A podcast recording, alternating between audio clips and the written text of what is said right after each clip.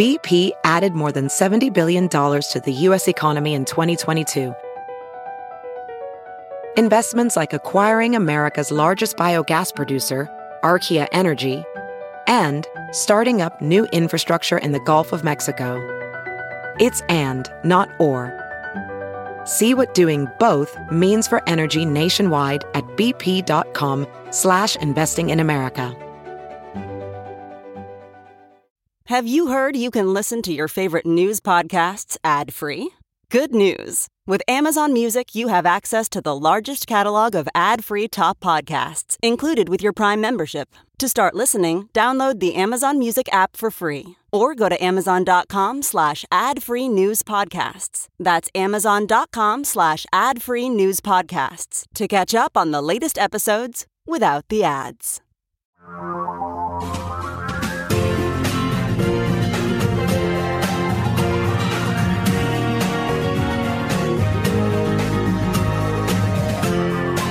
This is the Thom Hartmann Program. There's a couple of questions that I wanted to get into. Number one, why are so many Americans willing to support hate and division? And I mean this as a serious question. It's not just a throwaway. I get into some detail here. Donald Trump has told us, he tweeted, only 9,000 Americans have died from coronavirus.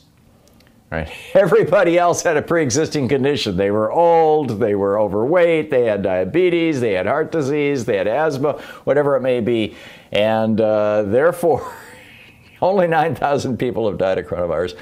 He also told us that shooting an unarmed man in the back seven times is the same thing as having a bad putt at golf.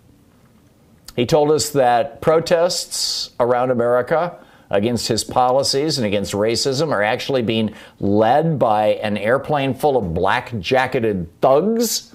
Thugs, the word that uh, Trump has used most of his life to describe black people. And he refused to condemn a vicious murderer who killed two people and blew the arm off a third. While crying crocodile tears off another guy who got killed here in Portland, a right winger apparently shot by a left winger but when left wingers get shot by right wingers, oh, well, that's self defense. That's just fine. And now he's threatening the mayor of Portland with federal troops again, which raises the question is this the America that the majority of voters want to live in? Or even a substantial minority? I mean, a country where the police act as an occupying force and are relatively immune to oversight or discipline?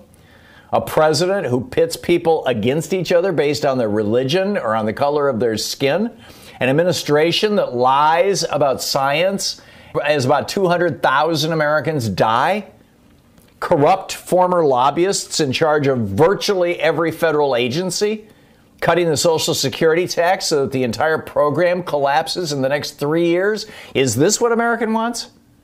Well, if the polls are any indication, about half of Americans actually are right there with him. Why would that be? I mean, is the racism so deeply ingrained in the white community in America that white people will regularly turn out to vote for politicians who use racial dog whistles? Seems so. I mean, it certainly worked for Republican candidates ever since Richard Nixon in 1968 with his Southern strategy that was the direct result of the 1964 1965 passage of the Civil Rights Act and the Voting Rights Act. When Lyndon Johnson confided in Bill Moyers, his press aide at the time, that by signing those pieces of legislation, he worried that the Democratic Party might have lost the South for a generation. Well, it's been four generations since then, maybe three. And yeah, white people are still voting race hugely. The main subtext of Donald Trump's sales pitch and of the entire Republican convention. They're going to move into your suburban neighborhood. Those black people, those brown people, they're going to move into your suburban neighborhood. I will stop them.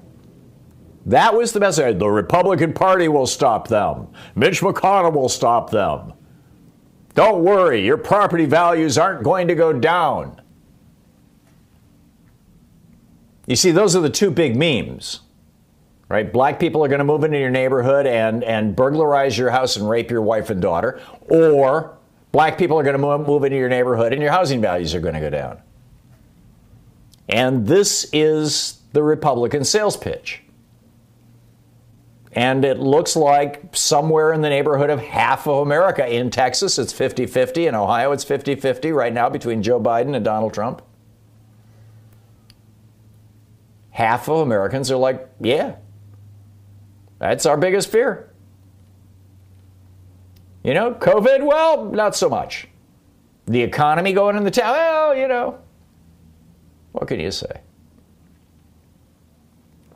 as our nation sinks deeper and deeper into poverty, and make no mistake about it, that's exactly what's been happening for 40 years. As this nation sinks deeper and deeper into poverty, I mean, before the COVID crisis and, and, well, the Trump recession actually started in February, before COVID, you know, when we had only five cases here in the United States or something like that that's when our country went into recession. It was the end of you know the longest expansion in history. Frankly, it was perfectly expected. But back then, only 40% of American families could deal with a $400 expense, and only 30 or 35% of American families could deal with a $1,000 unexpected expense. I'm guessing right now that number is probably more like 15 or 20% of Americans who could deal with that. And what happens is, as people lose their economic security, as they lose their job safety, they become, frankly, more vulnerable to an authoritarian message. I mean, there's all kinds of studies that show that conservative voters have more authoritarian tendencies and that Trump followers are right at the top of that list. A few months ago, one of the big stories, I talked about it here in this program. You and I talked, we, we all talked about it, that a substantial percentage, and I'm sorry I don't have the study right in front of me, so I don't I can't give you the exact number, but it was something it was in the 40% range. Think that if the military were to take over this country, it would be an okay thing or maybe even a good thing. Now, historically, when people asked, were asked that question, the number of people who said yes was around 5, 10, 15%. You know, in the same neighborhood of people who think that the second coming is next week and uh, UFOs are actually running the White House. So you've got this poll, also another one that, you know, basically this is about as police state authoritarian as you can get, you know, the military taking over the country. Or could it be both? Racism and authoritarianism. I mean, that right wing media like Fox News and hate radio have so succeeded in selling racial fear so effectively to white people that even modest racist inclinations among some white people are enough to tip them into embracing violence and authoritarianism. And right now, nobody knows the answer. Why is it? This is from Psychology Today. Trump followers show five traits authoritarian personality syndrome, social dominance orientation, that's where you want to be part of a group that is viewed as the group on top, prejudice, I mean, this goes back to Nixon's Southern strategy, a lack of contact with other groups. In other words, uh, well, in fact, studies have shown Trump's white supporters have significantly less contact with minorities than other Americans. And what's called relative deprivation, it means I feel like I'm not getting my share of what I'm entitled to. And of course, you know, the irony here is that who killed the middle class? Ronald Reagan and the Republican Party. Wendy Rittenhouse. Kyle Rittenhouse is this 17 uh, year old who was driven from suburban or small town Antioch, Illinois, all the way up to Kenosha, Wisconsin, with his AR 15 in the car. And then mom drops him off at the riot or at the protest or whatever you want to call it, and he kills two people and blows the arm off a third. And his lawyer, guy by the name of John Pierce of Pierce Bainbridge, is arguing, according to this piece, Daily Kos by Aniel.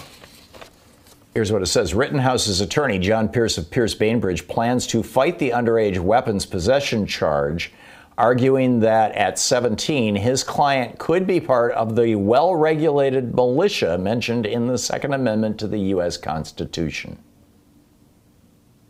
Which raises two questions. The first should uh, Wendy Rittenhouse be arrested and uh, prosecuted as an accomplice to murder for driving her son 20 miles with his AR 15. We don't know yet, but you know how he acquired it's illegal for a 17 year old to own a weapon like this or any kind of gun in both Illinois and Wisconsin. So, did she buy the gun for him? And then drive? I mean, you know, what the hell is going on with mom here? Inquiring minds would like to know. But this defense that he's going to mount, according to his lawyer, that he's a member of a well regulated militia, you recall the Second Amendment, which was written back in the day, and this was my first book in the Hidden History series, The Hidden History of Guns and the Second Amendment. The Second Amendment was written the way it was, when it was, in part to provide an alternative to a standing army during time of peace. That was the original rationale for it and the thing that Jefferson and Madison had been pushing really, really hard for. And they were joined in that by Hamilton and Paine and, and other anti slavery, not slave owner types. But principally at the time and on the date, or in that in that year that the Second Amendment was finally written and edited to say a state rather than a nation, it was specifically to protect the slave patrols in Virginia, South Carolina, and Georgia. Those were the states that said basically in the ratifying conventions in 1788 and 1789, where public figures like Patrick Henry came out and very loudly said, if you don't protect our slave patrols, then we're not signing this Constitution. We're not joining the Union. So, you know, is that going to be his defense? Well, then it goes on from there. David Neiwert, writing for the Daily Kos here about Donald Trump in Portland. And now we've got the Oath Keepers, which is this group of sheriffs around the country, largely, who are keeping their oath that basically they are the supreme law enforcement officers. And their leader, a guy by the name of Stewart Rhodes, tweeted day before yesterday the first shot has been fired, brother. Civil war is here right now. We'll give Trump one last chance to declare this a Marxist insurrection and suppress it as his duty demands. If he fails to do his duty, we will do ours. Now, let me just remind you that in Pastor Niemöller's famous poem, he starts out first they came for the trade unionists. The first war that Adolf Hitler declared was against Marxists.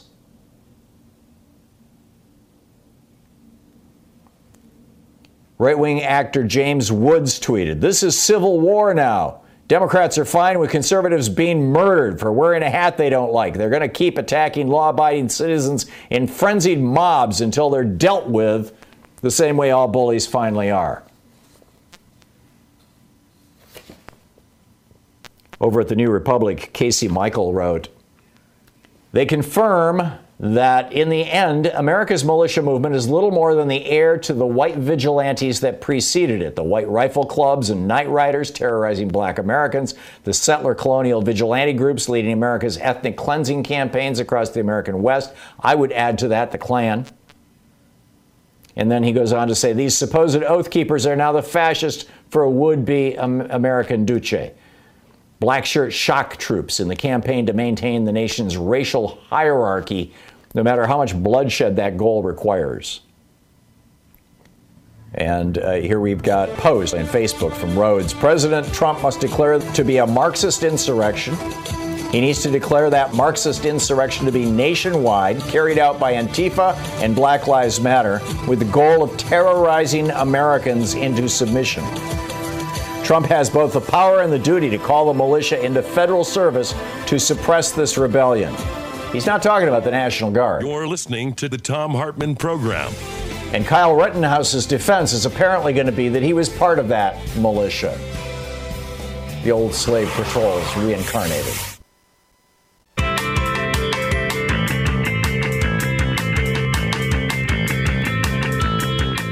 Are Trump's supporters principally driven by racism or authoritarianism? Let's examine the authoritarian side of that. John Dean knows something about authoritarian presidents. He was the White House counsel to Richard Nixon. He's got a new book out, Authoritarian Nightmare. It's absolutely extraordinary. It's been a while since he's been on the program. John, welcome back to the program, and so glad to have you. I'm curious your thoughts about the correlation or the relationship between Richard Nixon and Donald Trump, both their personal embrace of authoritarianism, their personal embrace of racism, their public embrace of both those things, and to what extent Nixon set up Trump's presidency. It's been a good run since Nixon, so I don't see that as certainly a, any kind of immediate precursor. But Nixon is clearly part of a trend in the Republican Party where racism became a core issue. It starts after Goldwater in 64 when he discovers that because of the actions of Lyndon Johnson on the civil rights legislation, he had really run the Southern Democrats out of the Democratic Party, and they were more than welcome in the Republican Party. And they brought with them their racism, which has never, never really been fully dissipated or or removed it's quite striking. It's the original sin has been carried down generation after generation.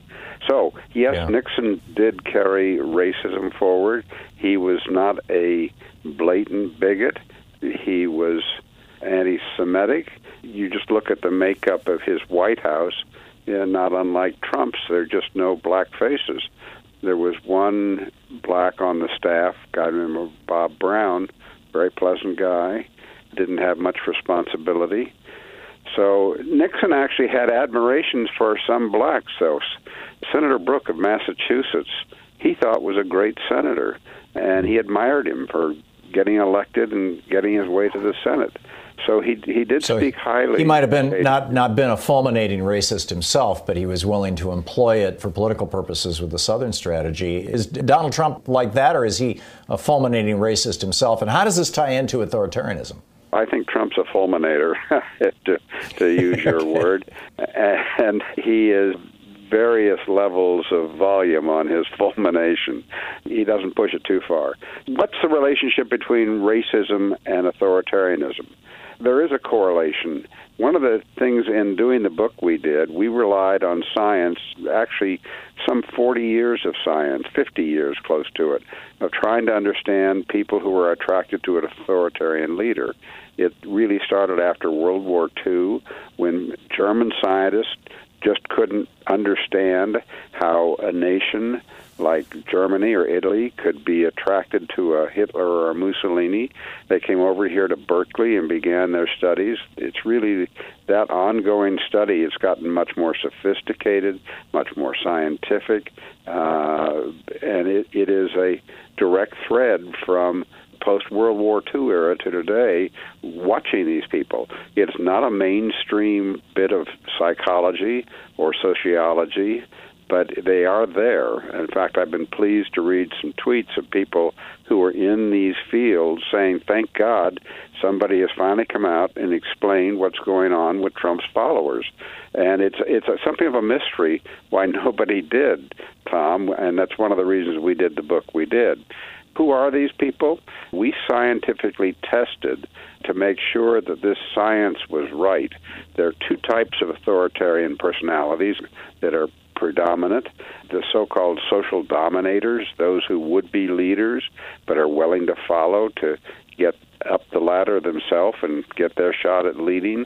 They're typically men. They have very dominating personalities. They openly oppose equality, and they're desirous of personal power, plus almost universally amoral.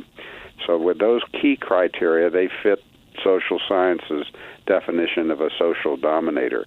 The right wing authoritarian follower, that's a scale that's been used to test them over 40, 50 years now. Both men and women, they are submissive to authority. They're then aggressive on behalf of that authority and highly conventional in their life. Now, these people have been tested for many other personality traits. Some are attractive traits, some are not such attractive traits. But they, because of our relying on old science, if you will, or consistent patterns of science, we did a poll through the Monmouth Polling Institute, a national survey. We started with a pool of about 230,000 people, got it down to a representative pool of American voters that was 990. They took an online battery of tests, personality tests. Not only did they answer polling questions, they spent maybe a half hour to 45 minutes to take a battery of personality tests. And sure enough, Trump's followers are solid authoritarian personalities. Yeah, that makes perfect sense. What causes people to be authoritarian followers? Is it childhood trauma? Is it genetic? Uh, you know, like temperament? I mean, what is, what's the deal here? It is both nature and nurture. Altemeyer, my collaborator, who's been years testing these people, thinks it's predominantly child rearing and the influence that parents have on their kids. And if the child has a disposition to one way or the other to either be a dominator or a follower, that can be accentuated through rearing. And so it's probably more nurture than nature. Yeah, in the last couple of weeks, I've read uh, Mary Trump's book, and I've read this new book, Hate Monger, by Jean Guerrero about Stephen Miller. And both of them had basically abusive, distant fathers who were very, very rich, and were, and that was like the single focus of their life. Is that the kind of thing that turns people into authoritarians? Definitely. We actually didn't know Mary was writing a book. Mary Trump was writing a book.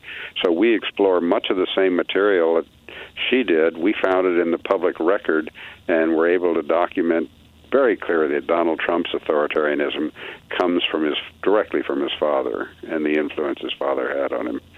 As Mary says, nobody's ever loved this poor man.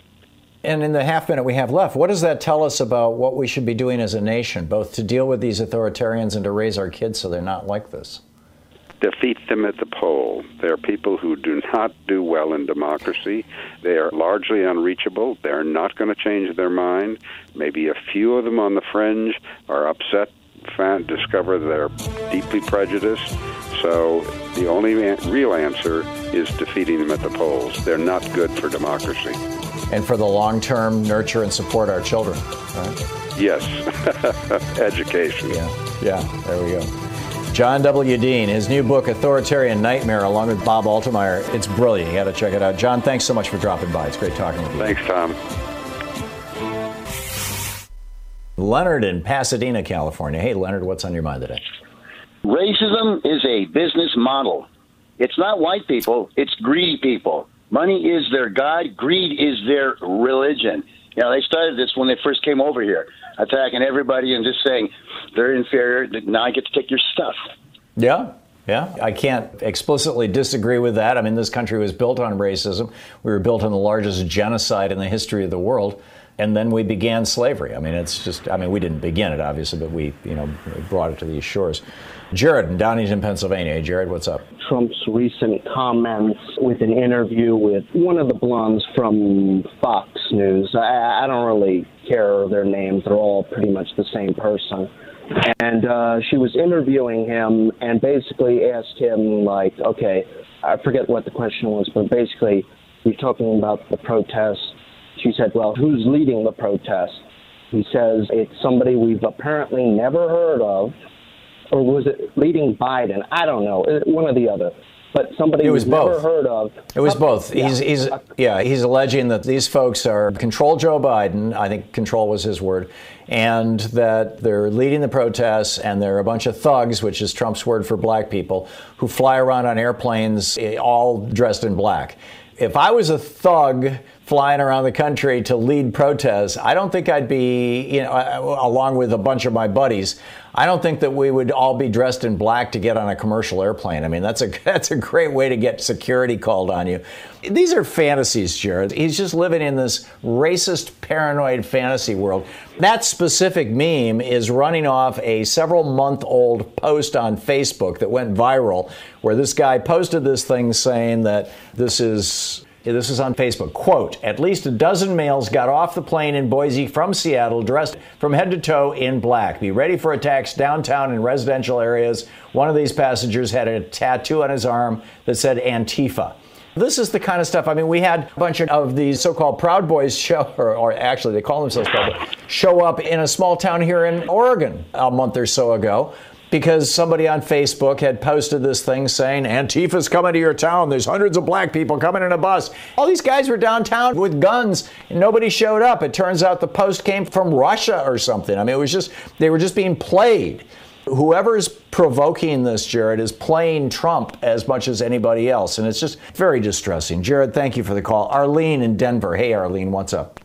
I just had to call in. Um, if Trump gets in again, I'm not calling him my president because I don't feel that way. But if he gets in again, I may have to leave the country. I really can't take it. It is, it is hurting my everything. I'm a Christian. I'm African American. I'm 57 years old. I'm a veteran, and nothing he stands for is aligned with any of that. I just don't understand why they can't see it. I, I, I never understood that the hatred was this deep or this ingrained in some people. I just do not get it.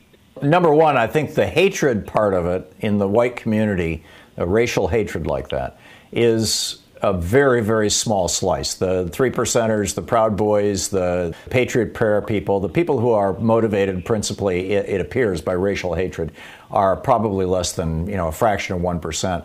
But I think that probably white people who are walking around with hate in their hearts is probably 10%, 20% of the white population. But there's that other 30, 40, 50% for whom it's like, oh, I just don't know those people that well, those people in quotes. I'm uncomfortable. I'd rather be with my own people, that kind of stuff, right? Which has been basically the soft racism that has been driving all of this forever. And that's what Nixon tapped into. And that's what Trump is trying to tap into, although he's using the bazooka of hate to get there. But with regard to leaving the country, Arlene, did you see what Canada did? About three weeks ago, there was an American who drove up to Canada, somehow avoided the border because we've got a huge border. It's easy to sneak through the woods. This guy apparently took a logging trail through the forest, ended up in Canada, was staying with some friends in Canada. The police came and got him. He's in jail right now. He's looking at a six month jail term, and I think it was a $100,000 fine, some massive fine for being in the country illegally in Canada? I mean, they're going after Americans right now. Where are you going to go? Uh, honestly, if I were to leave the country, it'd be someplace like Ghana. it would yeah. be to another white country. Honestly. Yeah, I get it. it. It just wouldn't. Does Ghana have an open immigration policy? Yes, they do. They've opened oh, African Americans with open arms. And that's I never thought I would ever in my life say this because I love America. I fought for America, yeah. but I can't. Not anymore. I just can't. Yeah. So Ghana is becoming like the African American Israel. Yeah, exactly. I, I have friends who've already moved there. Yeah, remarkable. Well, Arlene, let us hope that it doesn't come to that. I would miss you, and I know that your sentiment, by the way, is not. You're not the only one feeling this way and people of all races, people of all fill in the blank, I mean, just Americans across the board are watching what's going on and, and saying, you know, if he gets reelected, things are going to change radically, rapidly for the worst, and I'm not sure I want to be a part of it. This is an absolutely scary time. Arlene, thank you for the call. It's great to hear from you. Kenyatta in Los Angeles. Hey, Kenyatta, what's up? Well, you know, I was really hoping that I would follow Arlene because I got to tell you something, and uh, but this isn't new to me. I have, since I was in my 20s and graduated from college, said to myself that I do not want to die in the United States. To me, as a black man, or this type of black man, it would be like dying in prison because of the unique way that we came here. Unlike any other Americans, we did not have a choice. And I've had a conversation with you some years ago as to whether or not black people are really Americans. And if we are, we're vastly different than others. But that's not why I wanted to call. But I was struck by her uh, commentary. And if the opportunity presents itself before I uh, take my last gasp of air, I want to get the hell out of the United States. I do not love the United States. I don't loathe her either. But I don't see any reason that is logical why I would. I wanted to say to you, you'd spoken about this kid that uh, Rittenhouse. Is that his name? Yeah, yeah. You know, it's funny, Thom, that all of these protests, or much of this protest, is about the killings of unarmed black people, whether it be Breonna Taylor or George Floyd or uh, Mr. Blake. And it's funny that all the killings seem to be done by armed white guys, or whatever side of the fence they're on, whether it's Portland or this guy. And, and, and you know, it's really weird. And this kid, Rittenhouse, he walked down the street with a gun and the cops gave him water. It reminds me of Dylann Roof, who went into a black church and slaughtered nine black people and was taken to Burger King. You know, I don't know who this conversation is between. I think maybe it's just between white people because it's very clear what's going on in this country to me. How can you have such a disparity? And as far as Donald Trump, as I mentioned to you before, fear, white people's fear will always work. It will always work when you spoke at the beginning of your program, you talked about Trump kind of fomenting this black people are going to come into your neighborhoods. These black people are going to. You didn't say, and I'm not not criticizing you. You were absolutely right. That is the sentiment. But the thing is, is it's not these Mexican people or these Asian people. No, it's these black people. And I have to remind white America that your black problem is a self-inflicted wound because you could have left us where we were. Yeah, yeah, I get it. But that was 400 years ago, and this is now. And so I think you know we really uh, need to be talking, Kenyatta, about what we're going to do. We talk now. about. I'm moving to Norway, and you moving to Ghana. There's no time. solution. Well, yeah, you're right. You're right. Kenyatta, I'm out of time here, but thank you for the call, and as always, your thoughtful and insightful comments. It's nice to hear from you, and I look forward to the next piece you publish over at Op-Ed News.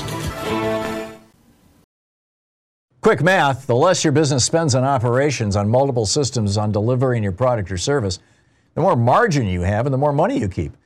NetSuite is the number one cloud financial system, bringing accounting, financial management, inventory, HR into one platform and one source of truth. With NetSuite, you reduce IT costs because NetSuite lives in the cloud with no hardware required, accessible from anywhere. You cut the cost of maintaining multiple systems because you've got one unified business management suite. You improve efficiency by bringing all your major business processes into one platform, slashing manual tasks and errors. Over 37,000 companies have already made the move. So do the math. See how you'll profit with NetSuite. Now through April 15th, NetSuite is offering a one-of-a-kind flexible financing program. Just head over to netsuite.com slash Hartmann with two N's. netsuite.com slash Hartmann. That's netsuite.com slash Hartmann. Hey, it's Kaley Cuoco for Priceline. Ready to go to your happy place for a happy price? Well, why didn't you say so? Just download the Priceline app right now and save up to 60% on hotels. So, whether it's Cousin Kevin's Kazoo concert in Kansas City, go Kevin, or Becky's Bachelorette Bash in Bermuda, you never have to miss a trip ever again. So, download the Priceline app today. Your savings are waiting. Go to your happy place for a happy price. Go to your happy price, Priceline. Welding instructor Alex DeClaire knows firsthand how VR training platforms like ForgeFX can help meet the demand for skilled workers. Anywhere you go look, there's going to be a shortage of welders. VR training can help welding students learn the skills they need to begin and advance in their career. The beauty of virtual reality is it simulates that exact muscle memory that they need. Explore more stories like Alex's at meta.com slash metaverse impact. As you write your life story, you're far from finished. Are you looking to close the book on your job? Maybe turn a page in your career? Be continued at the Georgetown University School of Continuing Studies. Our professional master's degrees and certificates are designed to meet you where you are and take you where you want to go. At Georgetown SCS, the learning never stops, and neither do you. Write your next chapter be continued at scs.georgetown.edu slash podcast. John in Seattle. Hey, John, what's on your mind today? No, thanks, Thom. Well, following on your, your last caller, I'm a white person who's afraid, but I'm afraid of Trump. And just wanted to ask your thoughts on whether he's doing this on purpose so he can foment violence and give himself and good old Bill Barr a chance to declare a national emergency and instate martial law. Of course he is. The national emergency martial law, you know, uh, suspend elections, clamp down on America part. Wouldn't surprise me if he could make it happen. But I think that his equation is very simple. If, if he can get a lot of, in particular, black people in the streets acting badly, burning buildings and things, if he can get that to happen, he wins. I mean, look at the imagery that he's using in his advertising. Watch Fox News for an hour sometime in the evening and look at the video that they're using. You will just totally get it, John, that, you know, there's a reason why in the past, whether it was the riots in the late 60s or the early 70s, you know, after Rodney King in the, what, 90s, as I recall, fill in the blank, right? There's a reason why every president, including Republican presidents by and large in the past, when we've had a national crisis like this, as, as the as as black people have said, you know, enough to white racism and violence directed against them, that every past president has tried to essentially heal America, has has has made some effort, at least a rhetorical effort, to pull people together arguably with the exception of Richard Nixon. Although, even as president, Richard Nixon said the right things, it was just his campaign, his advertising campaigns used those images. And, the, you know, the same with George Herbert Walker Bush. He spoke very high minded, and then he had Lee Atwater go out with his Willie Horton ad.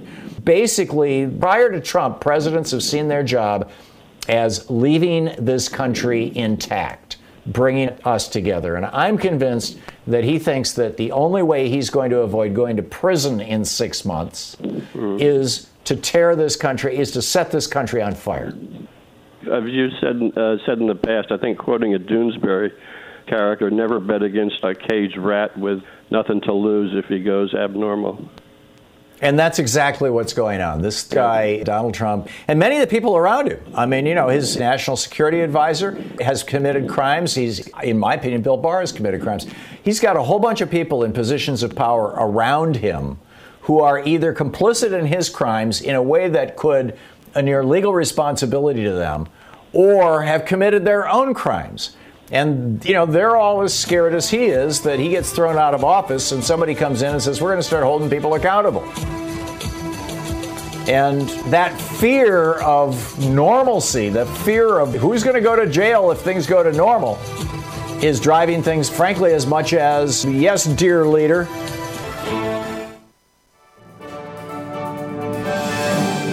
You'll recall I told you about Michael Flynn and the District Court of Columbia appeals court. A three judge panel in the circuit court ruled two to one that the House cannot enforce a subpoena against Don McGahn.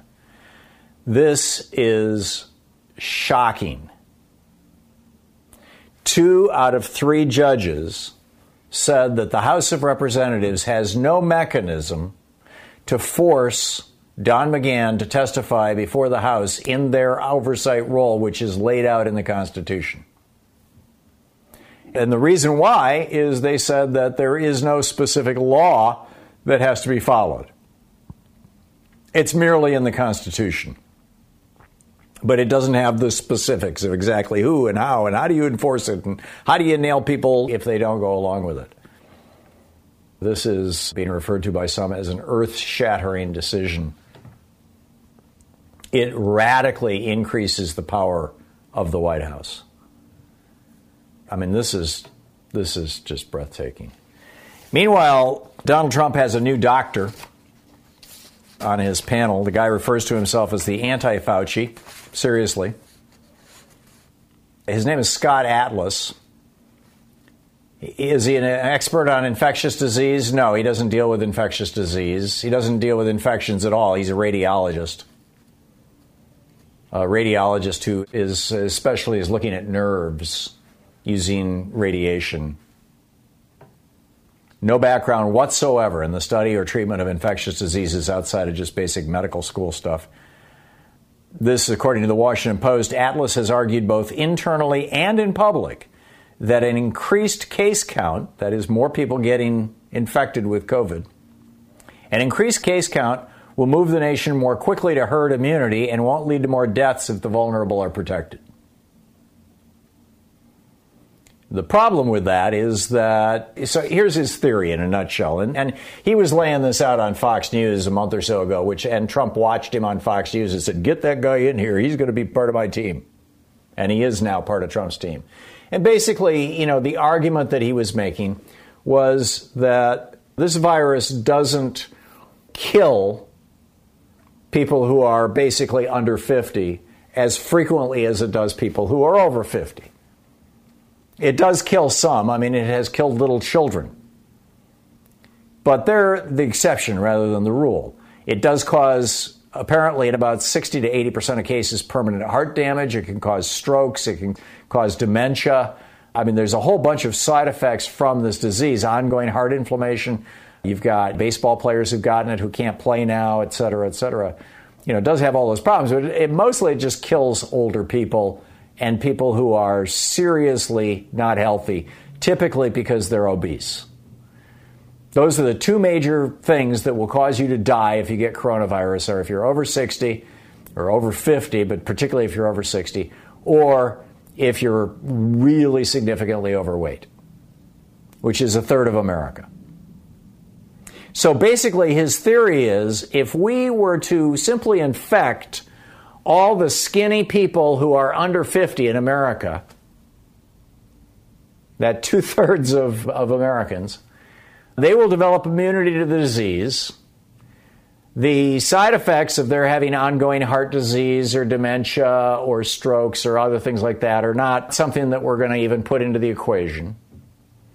And once you hit about 70, 75, 80% of the population having had the disease, then those people who are vulnerable, the third of Americans who are overweight, and the, I don't know what the percentage of Americans over the age of 60 is, but whatever it is, that chunk of Americans who are over 60, then they will be safe because the disease will stop circulating through the population. And actually, you know, if we all lived in nice little airtight bubbles, where skinny people never interacted with fat people, where young people never interacted with old people, where we all lived in our own little isolated Galt's Gulch, in our own little mini libertarian paradises, then, you know, maybe Scott Atlas has something. But the simple fact of the matter is that, you know, the more skinny, young, healthy people you get infected, the more obese or elderly people are going to end up with this disease because we live in a society. We live with each other. We work with each other. We interact with each other in the world, in the workplace, in the stores, and you know whatever it may be. The Washington Post also notes the United States has a higher number of vulnerable people of all ages because of high rates of heart and lung disease and obesity, and millions of vulnerable people live outside nursing homes, many in the same households with children whom Atlas believes should return to school. So, this is the Washington Post's on this. And, you know, the best science suggests that if we simply let this thing just run wild in America to try to develop herd immunity, at least 2 million Americans would die maybe many more, and tens of millions would be permanently individually disabled. Mostly with heart disease, but with other conditions related to the heart. You know, SARS stands for uh, severe acute respiratory syndrome, as I recall, or sudden acute respiratory syndrome. In other words, a disease of the lungs. And the first SARS virus was a coronavirus, and this is where SARS came from, actually just hit the lungs. But this SARS virus hits the lungs as a side effect of its hitting the blood vessels. And it's just that the lungs happen to have uh, probably the highest concentration of the smallest blood vessels in the body because they're, this is where we exchange oxygen with the atmosphere. We take air, oxygen out of the atmosphere, put it into our bloodstream, and then we take waste material from metabolism, carbon dioxide, from our bloodstream and, and put it into the air in our lungs so it can be exhaled. So there's just this huge interface, large chunks of, of our blood basically being aerated with every breath. And so, because there's all those blood vessels, that's where COVID seems to be showing up first. but it's actually hitting the entire vascular structure, the entire veins and arteries of the entire body. It's how it's causing, you know, brain strokes. It's how it's causing heart attacks. It's how it's causing people to lose limbs. People are losing limbs all over the place because you're getting massive blood clots. You know, the inside of the veins and arteries is actually becoming inflamed by this disease. I mean, Sweden tried this for a little while, and they've just said this is just bat guano crazy. Don't do this. And Mr. Hancock, I believe his name is, the uh, public health minister in the United Kingdom, suggested trying this, and Boris Johnson was all in on it for a while until people started dying at such high rates that the hospitals couldn't handle it. So here we are. We've got a new doctor in the White House. This is apparently going to be the new shtick from Trump. I think, frankly, he was rolling this out with his uh, Nuremberg rally the other day at the White House, where he had 1,500 people sitting elbow to elbow, shoulder to shoulder. As I tweeted at the time, the two words I have not heard any commentators, any news reporters mention are Herman Cain. You know, the guy who went to the Trump rally in Oklahoma and then died from COVID. Well, Herman Cain was 74 years old and he was black. What do you expect? Well, yeah, I mean, yeah. What is this, the new eugenics? Is this Trump's new way to deal with minorities because they're more likely to die? This is the Thom Hartmann Program. What do you think? June in Knoxville, Iowa. Hey, June, what's up? Trump's insanity is contagious, just as Hitler's was. But the only difference between Trump and Hitler is that Hitler had to build gas chambers, and Trump is using this virus to get rid of the people he thinks he doesn't want in this country anymore. And well, Hitler did that for quite a number of years first. I mean, you know, go back and look at Kristallnacht, for example. Sure, sure. Well, Trump's got his own ideas right. about things, but after his tweets, I believe that he's using this law and order thing to deflect from the virus because he doesn't want to be held accountable. And after I the agree. tweets, I almost believe that he's wanting to start a racial war, another civil war in this country. Other presidents have started little scrimmages and wars in order to bring attention to them when they were trying to get elected and we were really concerned about you know China and Iran and all these other countries, even Russia. But I think he's going to use our own country, our own country and our own people to try to start a civil war. And as far as having this positive thinking with the Democrats, that is really important. But more than that, I think Trump needs to be held accountable for everything that he does over and over and over again, the way he tells his lies over and over and over again. What do you think? Yeah. yeah. I am absolutely with you, June. I do think that mental illness is contagious. I think what Trump is spreading is racist hatred and paranoia. And I think that it's not unreasonable to argue that racism is a form of mental illness and a contagious one. And now we're seeing these reports about racist groups intentionally targeting police departments and the military for infiltration. This is not a healthy thing for this country. June, thank you. Thank you for your thoughts. Sheila in Talent, Oregon. Hey, Sheila, what's up? I wanted to comment on the RNCs. The first night, especially, I took that as a 21st century Klan rally. And I know that some people yeah. say that's a stretch too far. And I would say that before there was Nazis, there was the Klan. And I'm listening to it, they could have played Birth of a Nation on a loop. It said this, it was the same message. It's a message of fear and hatred it's a message about the other is coming to take your home, your land, your jobs, your women. That's at the core of white supremacy. And it was like listening to the pages, the squires come out and try to find good things to say about Trump, their imperial wizard. It is the 21st century. They traded in their robes for suits and ties and boutique dresses, but it is still Klan speak. And the thing that is just so overwhelming is how it's presented in such a clean way, and people need to know that the Klan was not at its most powerful in the South in the very early days, the first Klan, but it became more powerful when it went north. I mean, it's, the seat of the Klan was extremely powerful in Indiana, Pence's state, and I wonder about his ancestry and any family connections they may have had. Preachers oh. spoke at the Klan meetings. They gave speeches that made everybody feel good and at the same time, but be afraid of the other. They should know their place. And yeah, the Klan um, presented um, itself heard, as a white Christian organization. I mean, in the election of 1876, yes. there mm-hmm. were three southern states that couldn't certify their vote because they said they were occupied by the northern forces. But Oregon didn't certify its vote either because it was occupied mm-hmm. by the Klan. Back to you, Sheila. Yes, the Klan was here. Lots of former Confederates came out this way. And we need to recognize that history. We need to recognize what this is. No, they're not walking around in sheets. No, they're not burning a cross, but they are the new Klan. And Hitler admired the Klan. Some of his thinking came from that sort of thinking, the way that they thought. And when I heard Kellyanne Conway, what was it, two nights later, I think that it was still going on when she talked about how the violence was good for Trump. Then we have the rally, the Trump rally that takes place in Portland. If we don't realize that she sent out the little code speak, whether she did it subconsciously or consciously, to tell people to get in there and bump heads with the protesters for Black Lives Matter. The, this idea of having a race war has been going on for a long t- way back. I remember the militias that started in the 70s and what their message was, and mm-hmm. we just thought a bunch of too. nuts.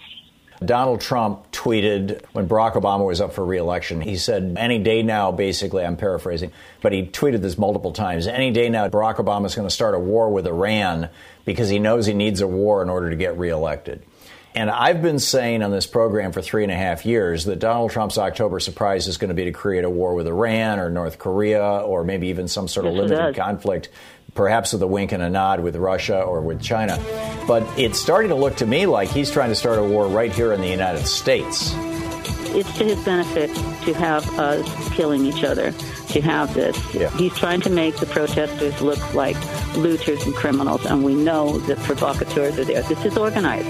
We need to understand yeah, that. Absolutely. Sheila, I got to run, but thank you for the call. What is the Thom Hartmann program? fair and only slightly on Thom Hartmann. Visit thomhartmann.com for audio and video archives. Robert in Fairbanks, Alaska. Hey, Robert, what's up? To the liberal left, I think if you would read George Orwell's Homage to Catalonia, that you'd find that that's the problem the left has. We're so diffuse. We have people from the Society Prevention of Cruelty to Animals all the way to I'm personally, I have a desire to want to take up arms against the right, you know, like Spanish Civil War. But I, I not don't a good idea, it. Robert. No, it's not a good idea, and I don't, I don't have any. I'm 74 years old, suffering from cancer, so I'm pretty, I've been pretty well denuded that way. But I just think that the problem, I don't know how the left can organize because a fascist system can always beat a diffuse system. I mean, the history of the Spanish Civil War shows that. And I yeah, don't think many people realize that George, George Orwell took a bullet right through the neck during that war. You know that? I he didn't know shot, that. No. He got shot through the neck. It didn't kill him.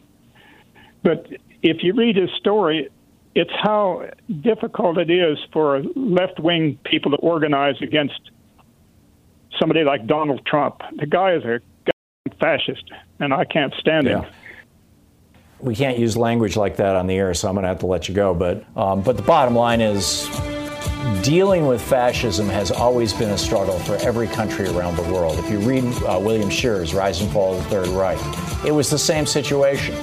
And you had the labor unions and the Marxists and other marginalized groups who were essentially fighting with each other instead of fighting Hitler in the early days you know, we need to we need to pull together here.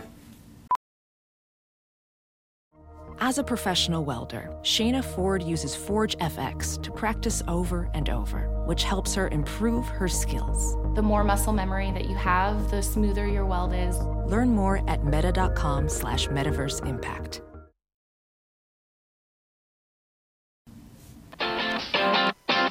You're listening to Thom Hartmann.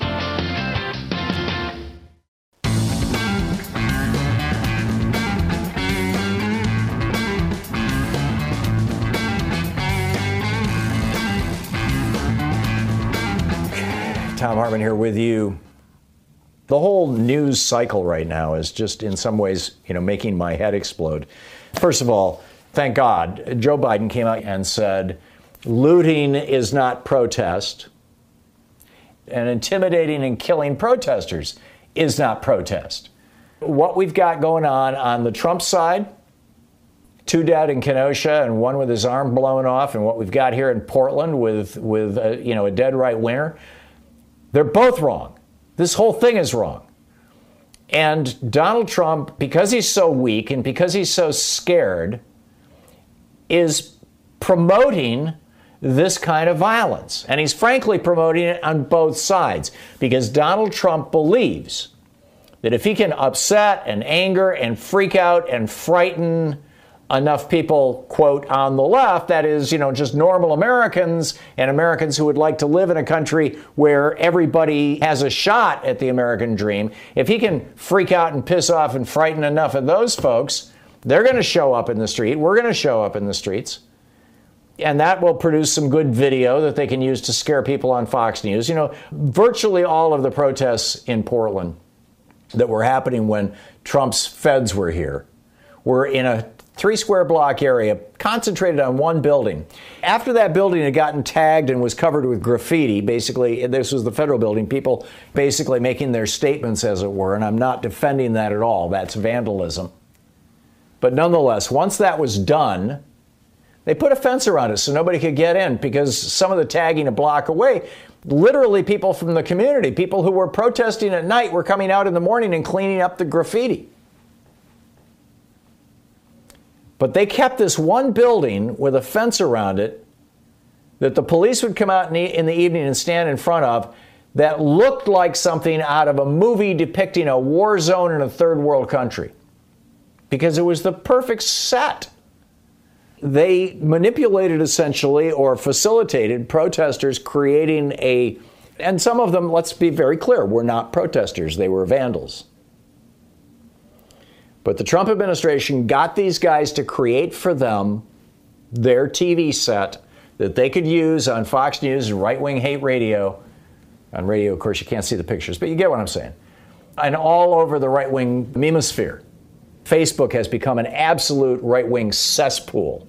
And then you've got all these right wing websites and, and, quote, news sources funded by right wing billionaires, free right wing newspapers like the Washington Examiner, the New York Post in New York, et cetera, et cetera. They have a robust information system because it's been well funded by billionaires and big corporations since the Powell Memo in 1971. And nothing like that exists on the left.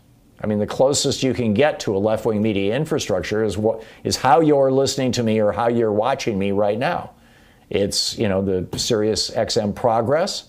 It's a handful of progressive radio stations around the country, commercial radio stations. It's, it's a handful of, of uh, in terms of audience share, a handful of uh, progressive Pacifica stations, nonprofit stations around the country. And on television, you've got Free Speech TV, YouTube, Twitter, and Facebook. These are all the ways you can get this show. These are also all the ways that you can get basically any kind of progressive programming across America. You want to hear right wing hate? You want to hear right wingers making nakedly racist statements and amplifying Trump's fear? You can hear that in any city in America. Locally, from the local radio station. You don't even have to have a Sirius XM receiver. If you want to watch it on TV, you don't have to go to Free Speech TV. You know, obviously they have a huge internet presence, but they're principally on Dish and DirecTV. You can just tune into Fox. It's on basic cable. Or it's all over the internet. So here we have this, this situation that the more violent it can get, the more, the more wild it can get, the more Donald Trump believes it's going to help him. And I'd been sharing that belief of his up until very recently. I watched him this morning when he did his little press thing in front of the airplane. And he was going on and on and on about the Marxists and the Antifa and the violence and the, you know, da da da da da da da. And we're, we're going to do something about this. And if the federal forces came in, we'd, we'd solve it in an hour, et cetera. And I thought, you know, I'm not buying this crap. I wonder if most Americans are buying this. I mean, you know, Nixon might have been able to sell this stuff. And frankly, George Herbert Walker Bush could sell this stuff to white people around the country. You know, that Michael Dukakis was responsible for the preceding Republican governor letting Willie Horton out. Because the preceding governor was the one who established that program, and he was a Republican. You know, it worked then. You're listening I don't think it's going to work now. Hartmann program. I think Trump's strategy is working to get that small slice of hate filled or fear filled crazies in the streets. But other than that, I don't think it's working.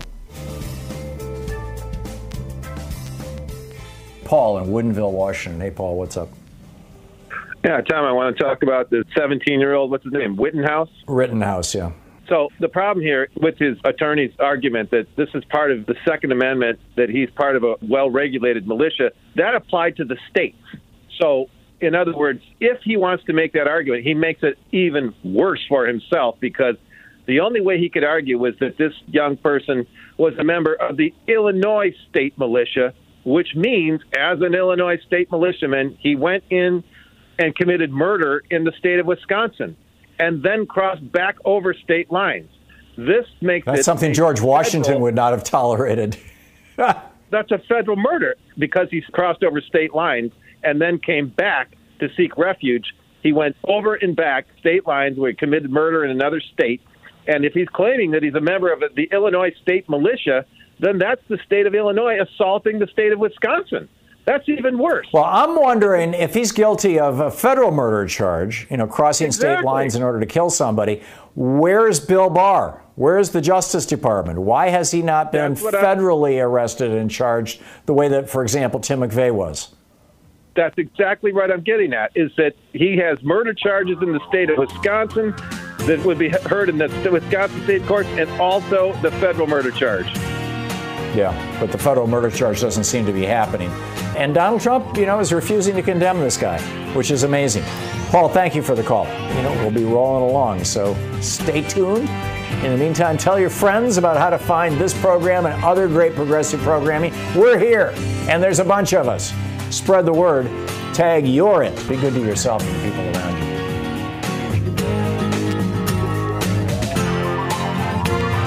you. You've been listening to Thom Hartmann.